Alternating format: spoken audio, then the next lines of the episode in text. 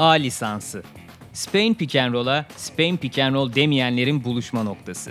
Buğra Balaban, Emre Gürkaynak ve konukları her hafta Avrupa basketbolunu konuşuyorlar.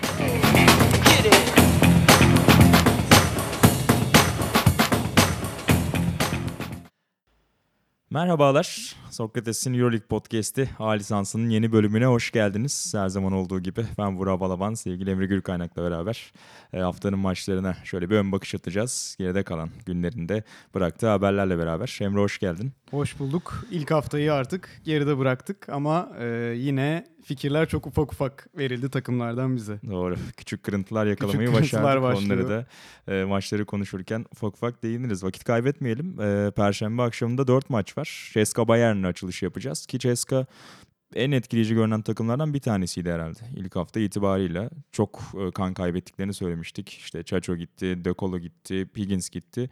Onların yerine tabii ki gelen bolca isim var ve yeni gelenlerden ikisinin yirmi sayıyı aştığı haftada Mike James ve Hilliard'ın skorer performansı Ceska'ya galibiyeti getirmişti. Bayern'de haftanın bir anlamda sürprizlerinden biriydi belki. Milano'yu çok büyük bir hype'la aslında sezona giren Messina'nın Milano'sunu geçmişlerdi. Sırada zor bir deplasman var Moskova'da.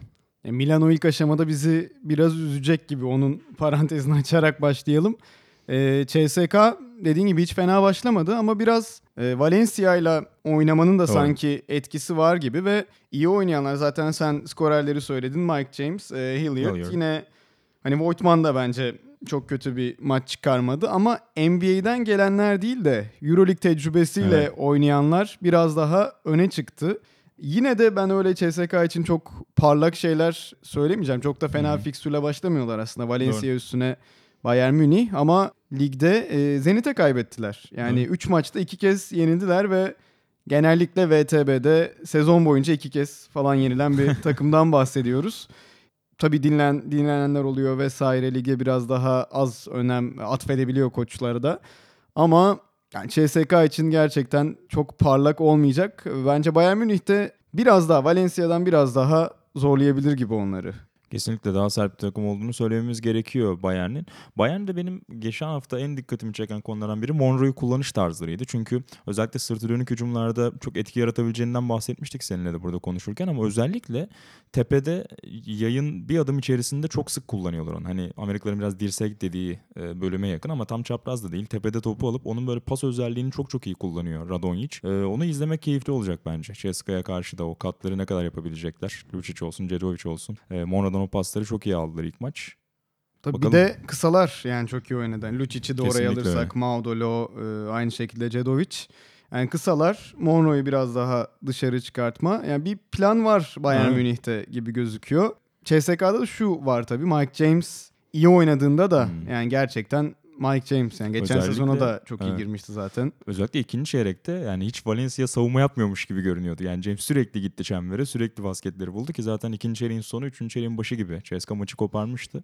Dediğin gibi o biraz o hırs e, kötü geçen yaz James için. E, takımdan adeta kovulma diyelim Milano'da. Aslında maddi açıdan hiç de kötü geçmedi. Milano'dan ama... önce fesih bedelini alıp evet, sonra yeni bir kontrat. Amerikalılar biraz bu hani saygısızlık olarak görürler ya böyle şeyleri biraz. Sanki biraz hırslanmış gibi de görünüyor James. Ya hırslanmış gibi gözüküyor. Biraz da e, eleştiri Milano kısmına gelecek gibi gözüküyor Doğru. bence bu sezonu biz bitirirken. Yani C S K bir şekilde James her maç yirmi atmak e, zorunda değil ama bir şekilde playoff'a kalacak yani. Onu zaten düşünüyoruz.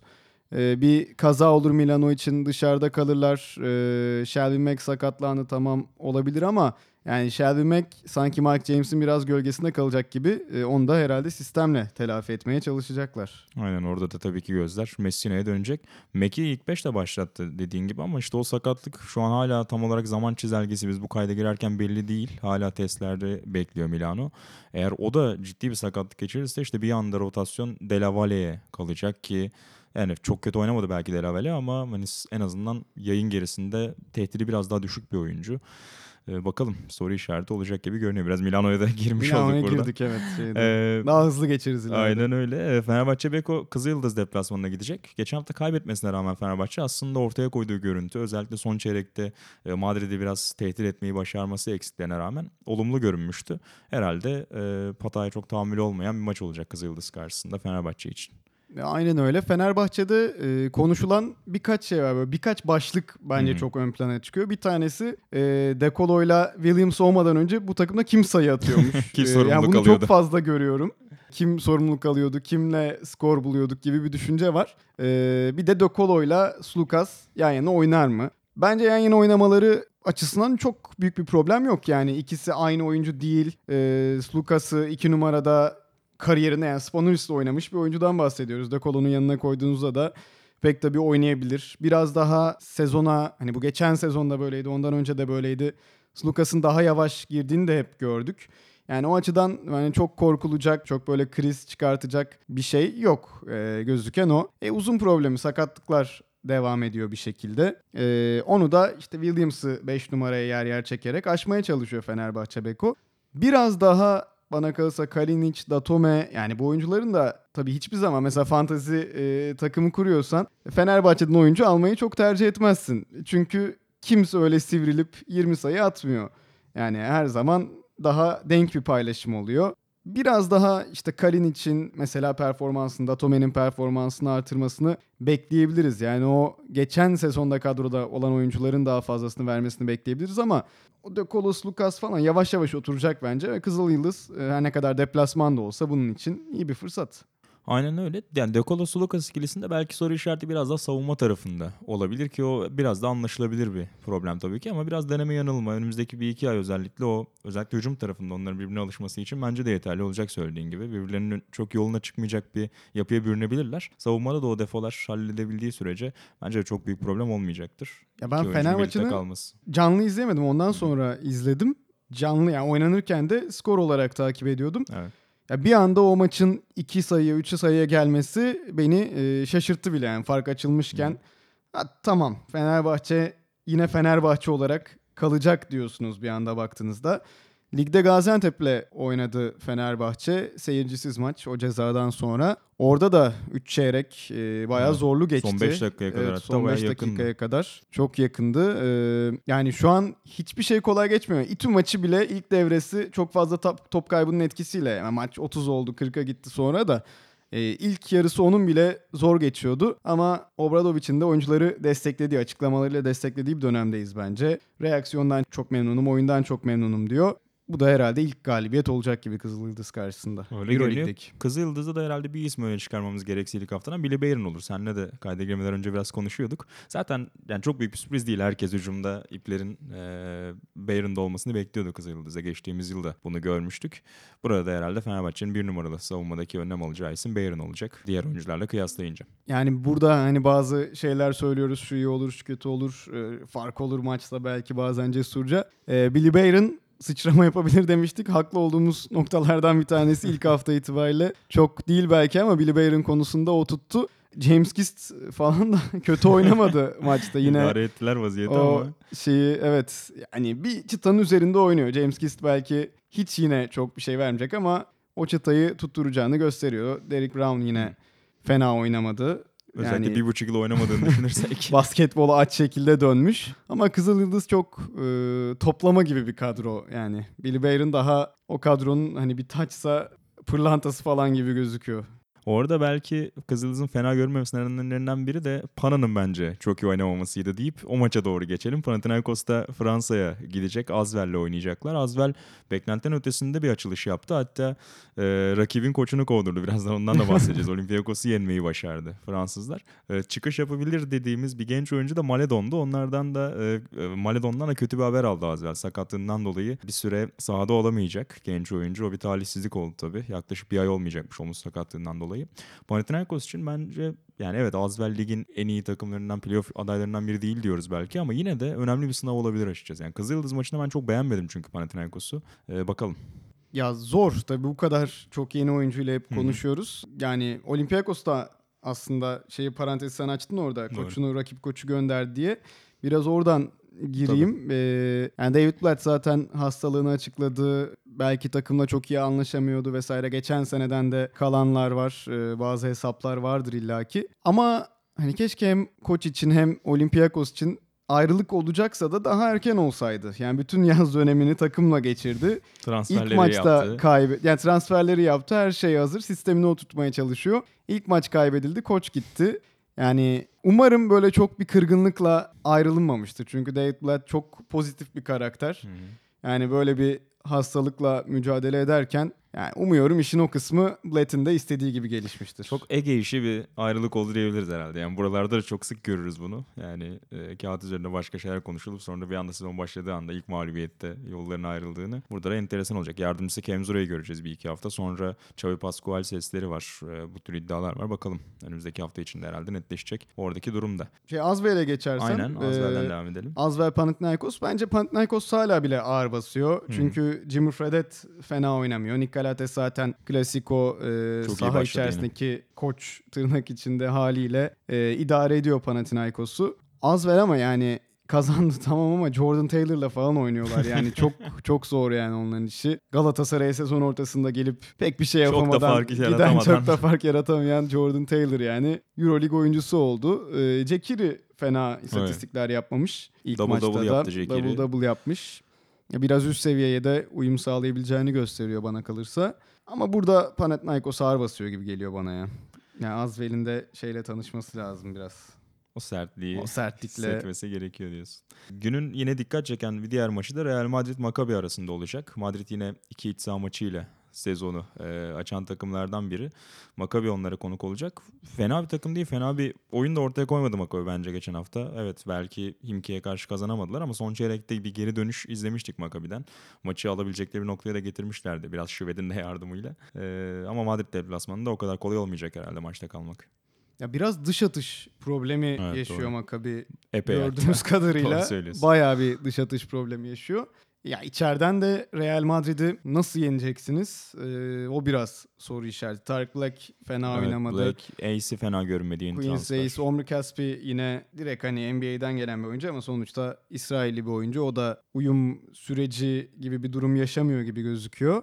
Ama Real Madrid iyi. Yani Real Madrid beklediğimiz kesin. Gibi hiç acımadan tak tak tak ilk haftaları geçecek gibi. Yani Facundo Campazzo tam artık... Zaten geçen sene İpler de... İpler benim elimde diyor artık. E, öyleydi biraz ama Yuyun takımı olmaktan çok Real Madrid artık Campazzo'nun takımı olmaya geçmiş gibi gözüküyor. Ki girişte biraz Fenerbahçe Beko Real Madrid maçından bahsederken sen söyledin o geri dönüşün e, gerçekleştiği anlardan bahsettin. Orada da aslında Campazzo'nun oturduğu bölüme tekabül ediyor. Yani dördüncü çeyrekte biraz tabii yeni transferlerin e, süresini oturtmaya ve onları görmek istiyor Lasso. O yüzden hem Labradović'i hem de Micić'i belki...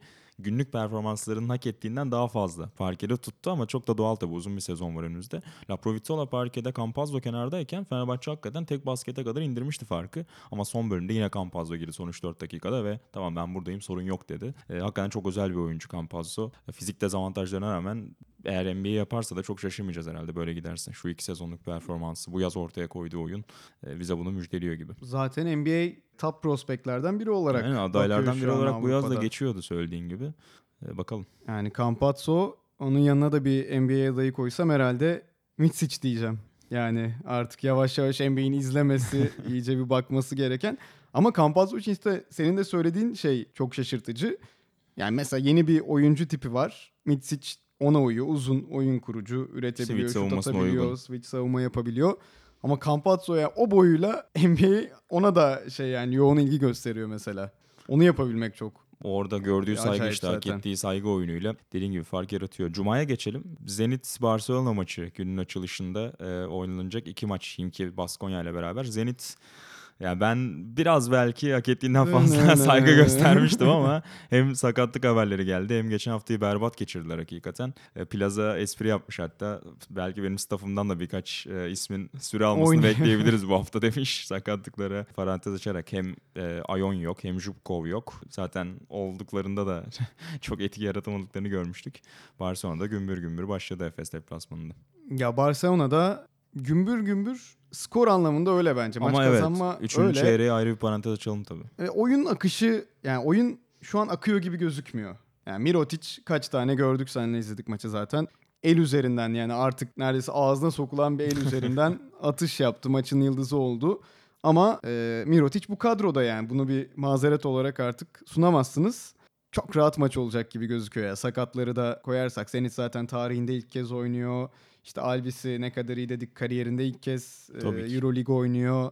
Ve Ponitka böyle bir rolde. Ponitka tam Dünya Kupası yeni çok yeni. Umut verdi. Ponitka için Polonya'yı ilk ona soktu belki de bireysel performansın ağırlığıyla. Ama Zenit biraz geçen seneki o en alt üçlüye göz kırpıyor gibi oradan. Fikstür de çok zor. Gerçi ilk maç hani kağıt üzerinde yani oynayabileceğiniz en kolay takımlardan biri. Ama olmadı. yirmi oldu maç. Barcelona burada çok ağır basıyor. Aynen. Ya sen güzel bir parantez açtın. Birlikte de izledik zaten geçen hafta Sinan Erdem'le maçı. Ya özellikle üçüncü çeyrekte Efes'in geri dönüşünde şunu çok net görürken Mirotić'in o bireysel yaratıcılığı olmasa belki de orada maçın tamamen e, Efes tarafında döndüğünü görebilirdik.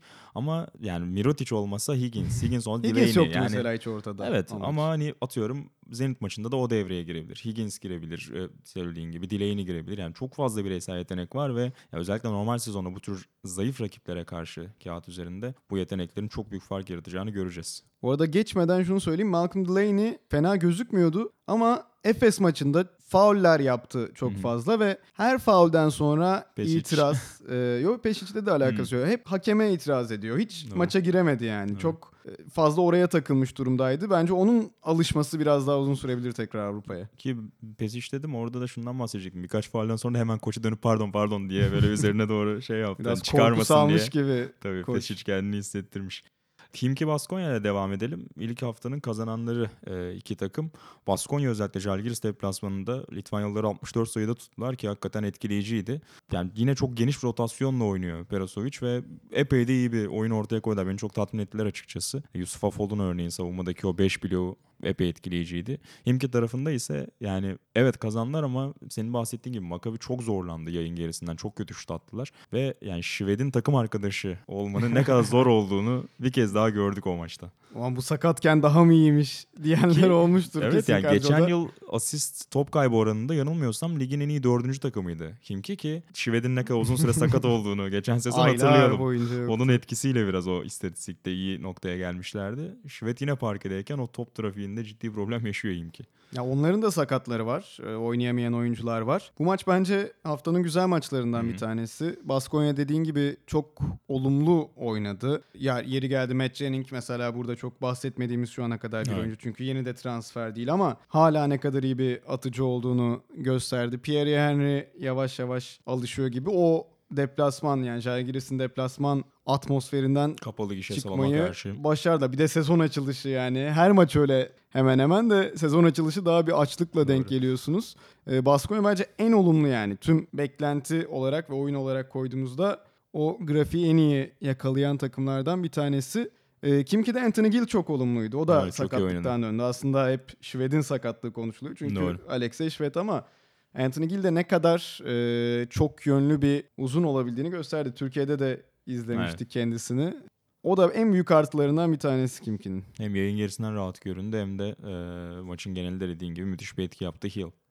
Efes Berlin'e devam edelim. Efes biraz Barcelona maçıyla az önce girizgah yaptık. Hem Larkin hem Beboa ve Beboa diyorum ben Larkin tamam gibi. Hem Beboa. Artık öyle. Twitter hesabı bile öyle yazmaya başladı. Hem Beboa hem de daha uzun sakatlıktan dolayı Moerman yoktu tabii. Ciddi eksikler vardı. Öte yandan Bel Alba geçen yıl verdiği o hazzın bir benzerini ilk hafta hissettirdi. Ama tabii ki yine favori Efes olacak gibi görünüyor Berlin'e karşı. Ya hep mesela Efes'ten konuşuyoruz. E, hatta bir istatistik vardı. Geçen sezonki EuroLeague dakikaları yani tüm maç hmm. sürelerinin e, yüzde doksan dördünü oynayan oyuncular evet. hala Efes kadrosunda. Ama James Anderson yüzde elliydi. Bir sakatlığı vardı Doğru. onun da.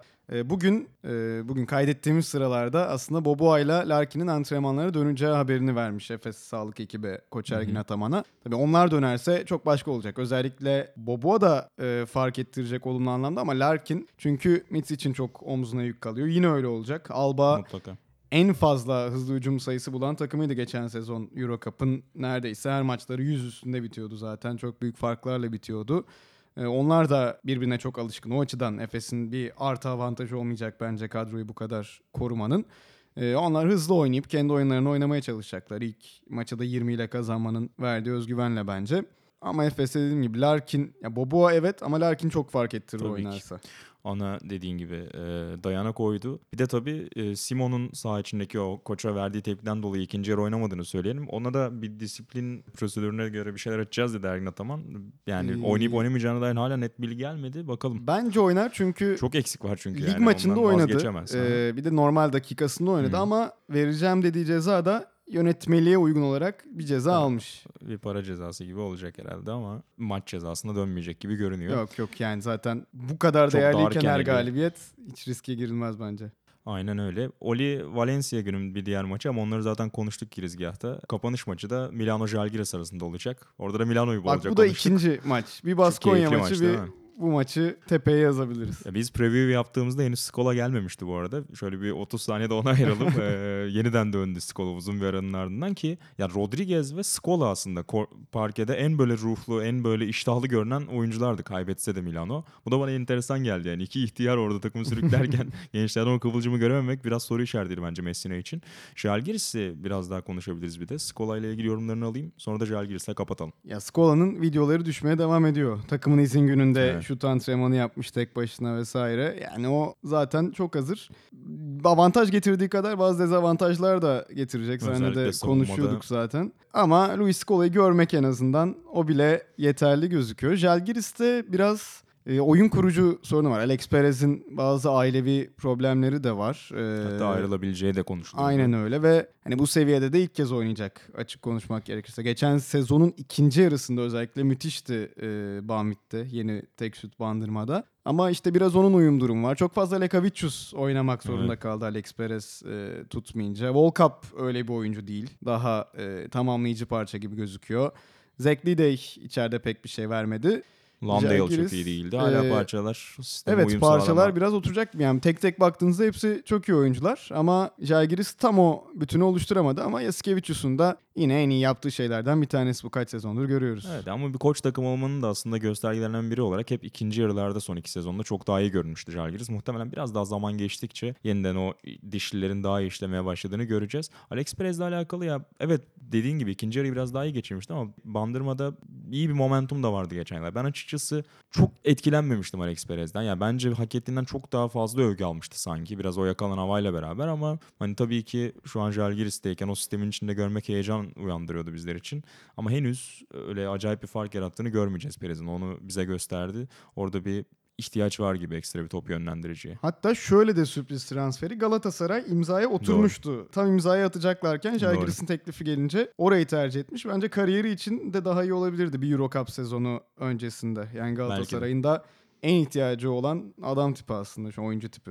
Doğru söylüyorsun. Ee, bakalım o birliktelik ne kadar devam edecek ya da ne kadar iyi şekilde devam edecek. Pekala e, haftanın maçlarını konuştuk. E, önümüzdeki haftalarda yeniden buluşmak üzere. Hoşçakalın. Hoşçakalın.